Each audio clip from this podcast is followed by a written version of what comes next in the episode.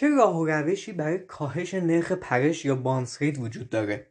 سلام، امیدوارم که خوب باشین. من علی رضا ابراهیمیان هستم از دیجیتالینگ. توی این اپیزود میخوام راجع به راه‌های کاهش بانس ریت یا بهبود بانس ریت صحبت بکنم.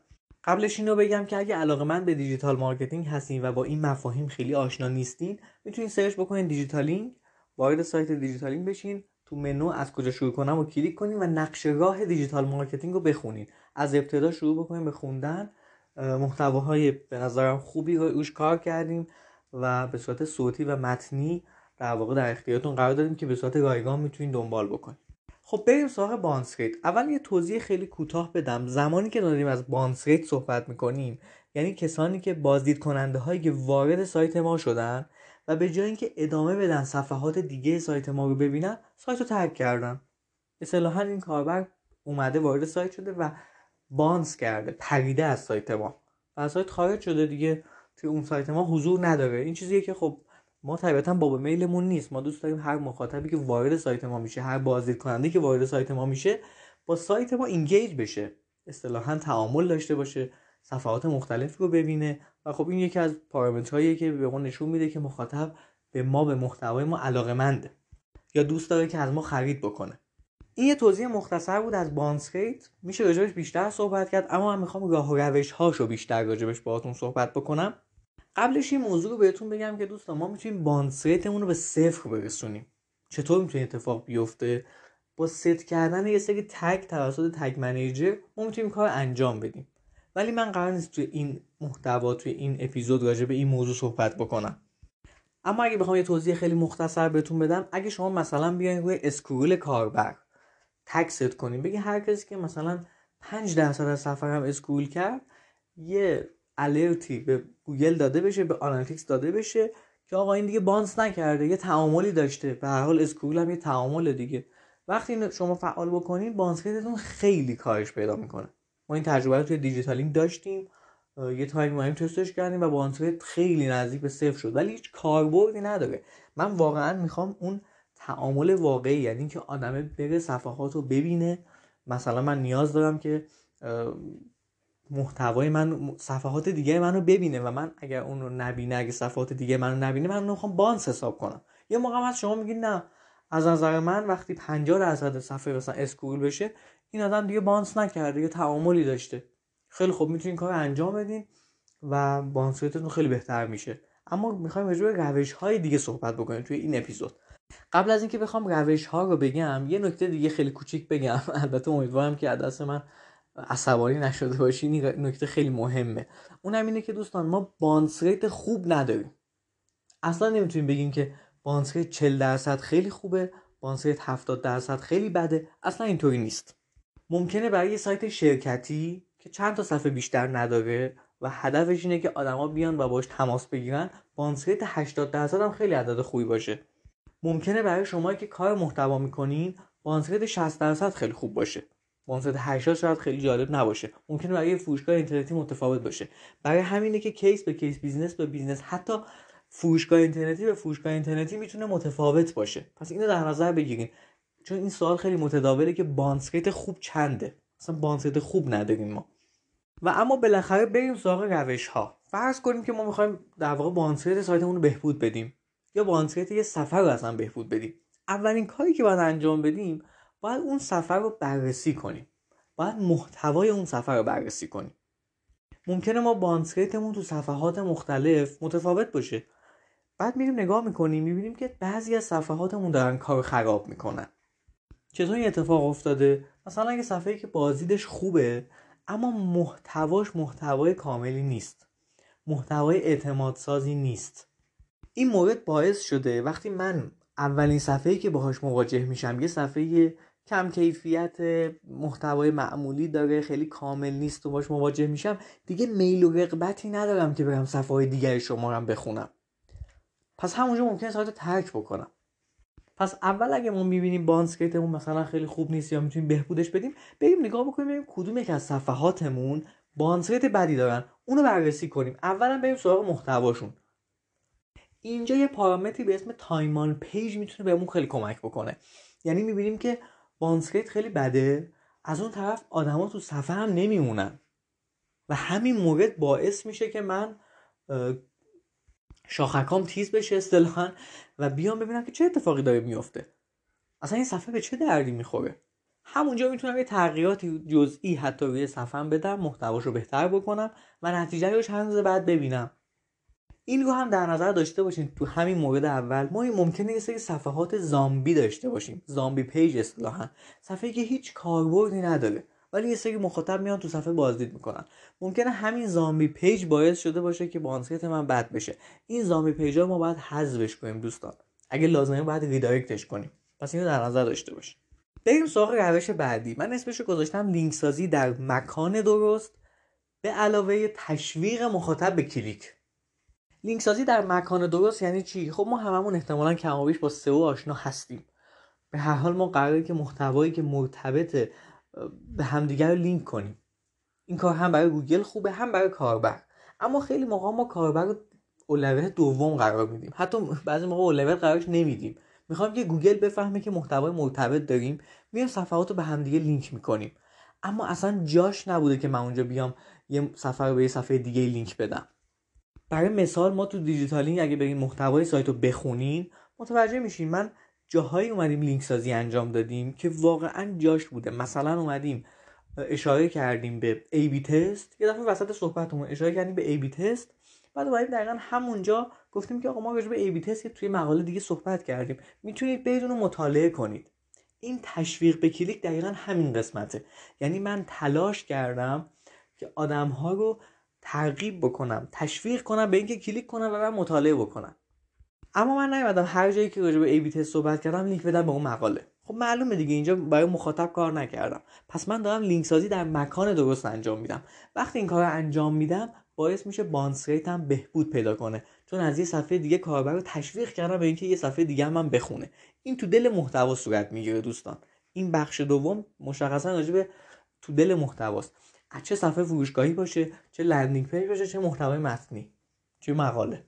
مورد سوم داشتن یک کال تو اکشن مشخص و شفافه. این مورد خیلی به مورد دومم ربط داره. یه زمان هست من لینک سازی میکنم و همه اینها درست، اما یه جایی من واقعا میخوام کال تو اکشن درست کنم برای اینکه آدما بیان از سرویس من استفاده کنن، از محصول من استفاده کنن. اینجا لازمه که یک ظاهر دیگه‌ای داشته باشه کال تو اکشن من.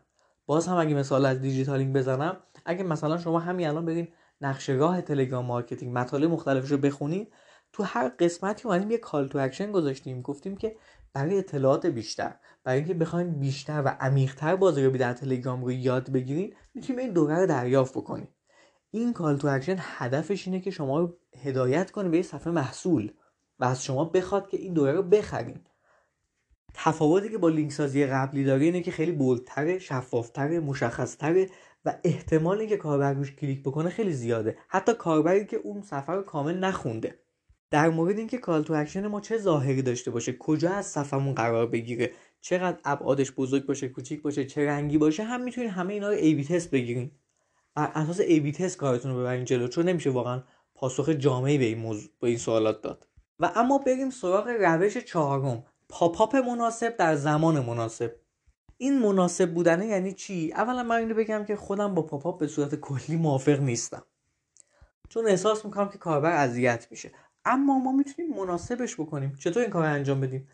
لازمه که اون صفحه‌ای که داریم روش پاپ آپ می‌ریم رو ببینیم، محتوایی هم که قرار پاپ آپ بشه رو بررسی کنیم. این محتوا باید مرتبط باشه با اون صفحه. لزومی نداره که ما یه موضوع خاصمون رو بیاریم تو همه صفحات اون پاپ آپ کنیم. مخاطباش ممکنه متفاوت باشن، قرار نیست همه رو اذیت بکنیم که. پس محتوا باید مناسب باشه. از اون طرف باید در زمان مناسب پاپ آپ بیاد بالا. وقتی شما وارد صفحه صفحات مختلف میشین، همون چند ثانیه اول بهتون پاپ آپ نشون میده. این کاملا اشتباهه. یعنی من هنوز اینگیج نشدم با صفحه شما، اصلا نمیدونم موضوعتون چیه، یه دفعه به شما پاپ آپ نشون میده. زمان مناسب یعنی اینکه من بعد از اینکه کمی اسکرول کردم صفحه رو و بیش از مثلا یک دقیقه یا دو دقیقه، حالا این دیگه باز بستگی داره، توی اون صفحه حضور داشتم، به من پاپ آپ رو نشون بده. این مورد راجع به پوش نوتیفیکیشن ها هم دقیقاً صدق میکنه ها. یعنی ما الان مثلا توی سایت دیجیتالینگ شما وارد بشین، اولا که ما یه زمانی اصلا پوش نوتیفیکیشن نداشتیم، اما الان اومدیم برای اینکه تعداد پوش نوتیفیکیشن ها اون بیشتر بشه، یعنی افراد بیشتری تمایل داشته باشن به اینکه الو کنن، بعد از چند دقیقه که کاربر توی صفحه حضور داشته تازه بهش پوش نوتیفیکیشن نشون داده میشه. در نهایت بهتون میگم که اگه این مورد براتون جالب نبود و تست کردین و دیدین که اتفاقا نتیجه عکس داده، میتونین حذفش بکنین. این خوبی دنیای دیجیتاله. مورد بعدی محصول یا محتوای پیشنهادیه. اگه شما فروشگاه اینترنتی دارین، محصول پیشنهادی، اگه راجع به بلاگ داریم صحبت می‌کنیم، محتوای پیشنهادی. من در نهایت باید یک پیشنهادی رو در اختیار کاربرم قرار بدم. حالا این پیشنهادها میتونه در انتهای مقاله‌ام باشه، یا میتونه مثلا بعد از اینکه یکم اسکرول کرد تو سایت بارش نشون داده بشه، یا حتی در از کنار مثلا صفحات از, از کنار بخش سمت چپ و راست صفحه بهش نشون داده بشه. به هر حال من قراره که یک یا چند محتوا بهش پیشنهاد بدم. این محتواها زمانی روش کلیک میشه که واقعا مرتبط باشن با این محتوایی که من دارم میخونم. یه مورد از دیجیکالا بهتون بگم که خیلی جالبه. علاوه بر اینکه محصول پیشنهادی رو داره، یعنی محصول مرتبط رو بهتون پیشنهاد میده، یه گزینه اضافه کرده: خریداران این محصول محصولات زیر را هم خریدن. خیلی جالبه. من خودم داشتم فکر می‌کردم که چرا این کار انجام داده. به این رسیدم که ما برامون جذابه که اگه یه لپتاپ می‌خریم ببینیم کسایی که این لپتاپ خریدن در کنارش چه موسیه چه موسیو خریدن. و چون معمولاً هممون فالووریم، یعنی دوست داریم دنبال کنیم آدما رو، احتمال اینکه خریدو انجام بدیم زیاده. من هنوزم بعد از مدت‌ها رفتم دیجیکالا رو چک کردم، هنوزم برای بعضی از محصولاتش این امکان رو اضافه کرده و این باعث میشه که باز دوباره تعامل بیشتر بشه. برای محتوای مرتبط هم دقیقاً به همین شکله. مورد ششم که به نظرم مورد خیلی مهمیه و سخت میشه اندازه‌گیریش کرد، اینه که مخاطب به طور کلی از کهنه بودن اون محتوا فراریه. ما باید یه راهی رو پیدا بکنیم که محتواهامون کهنه نباشن. یعنی چی؟ یعنی من اگه یه محتوایی نوشتم که مال دو سال پیشه و وقتی الان بخونمش، اصطلاحاً الان دیگه تاریخ انقضاش رسیده و دیگه محتوای سبزی نیست، باید اون رو آپدیتش بکنم. یعنی باید اون رو آپدیت بکنم. حالا یه موقع هست ما برنامه آپدیت کانتنت داریم، اون یه بحث دیگه است، اما این محتوا حتما باید آپدیت بشه. وقتی من میام محتوا میخونم و اصطلاح می... وقتی بررسی میکنم متوجه میشم که آمار ارقامی که داده خیلی قدیمیه، صحبتایی که داره میکنه مثلا مال چهار سال پیشه، حوزه‌ای که من دارم کار میکنم لازمه که هر زمان آپدیت باشه کانتنت ها. وقتی اینو حس میکنم میبینم که خب این سایت سایت قدیمیه، انگار اصلا مدیرش خیلی فعال نیست، پس سایتو ترک میکنم. اینو بهش دقت بکن. این چیزی نیستش که با اندازه‌گیری بشه، با مثلا با آنالیتیکس و با ابزارهای دیگه بشه اندازش گرفت. مورد هفتم، حواستون به لینک‌های خروجی باشه. به هر حال ما پیش میاد که تو صفحات سایتمون به سایت‌های مختلفی لینک بدیم. اول باید به این فکر کنیم که اصلا چرا قرار لینک بدیم. اون محتوا آیا کمکی به کاربر میکنه؟ اگه کمک میکنه اوکی، میتونیم بهش لینک بدیم. اگر میبینیم که صفحه صفحه معتبریه، سایت معتبریه، میتونیم لینک بدیم. یه نکته خیلی کوچیک رو باید اینجا دقت بکنیم. لینک رو توی نیو تب باید برای مخاطب باز بشه. قرار نیست از صفحه ما صفحه ما رو تگ کنه و به اون محتوا رو بخونه. میتونه اون محتوا رو کلیک کنه روش، ولی ما میتونیم اینجا توی نیو تب براش باز بکنیم. یه قابلیت خیلی ساده توی اچ تی ام ال میتونیم انجامش بدیم و اصطلاحاً تارگتش رو بلانک بذاریم.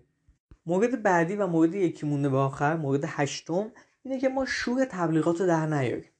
میدونم که خیلی از شما عزیزان صاحب سایتی هستین که محتواییه و خب دوست دارین که از تبلیغات درآمد خوبی داشته باشین، اما وقتی وارد بعضی از صفحات میشیم همش داریم تبلیغ میبینیم. ممکنه واقعا این تبلیغات باعث بشه که من این صفحه رو ترک بکنم، این سایت رو ترک بکنم. اما این خاطرتون باشه ما یه مفهومی داریم به اسم اد دیزاین. مثلا تبلیغات هم رو طراحی میکنم، بخشای مختلف رو طراحی میکنم در کجای صفحه من نشون داده بشه. اگه یکم با این مفهوم آشنا بشیم متوجه میشیم که چیکار بکنیم که هم تبلیغات رو داشته باشیم، هم درآمد ازش کسب کنیم، همون تجربه بد رو برای کاربر نسازیم. مورد آخر که میخوام باهاتون صحبت کنم راجع به بخش کامنته. خیلی موقع ما از این بخش غافل میشیم. اولا کامنت میذارن، جوابشون نمیدیم. ثانیاً منتظریم که بقیه کامنت اولو بذارن. میتونید شما دشت اول خودتون شروع بکنید. میتونید یه موضوعی بهش اشاره بکنید و خودتون بهش پاسخ بدین. یه کامنت درستی باشه، البته عالی بود و خیلی خوب بود و اینا به درد نمیخوره.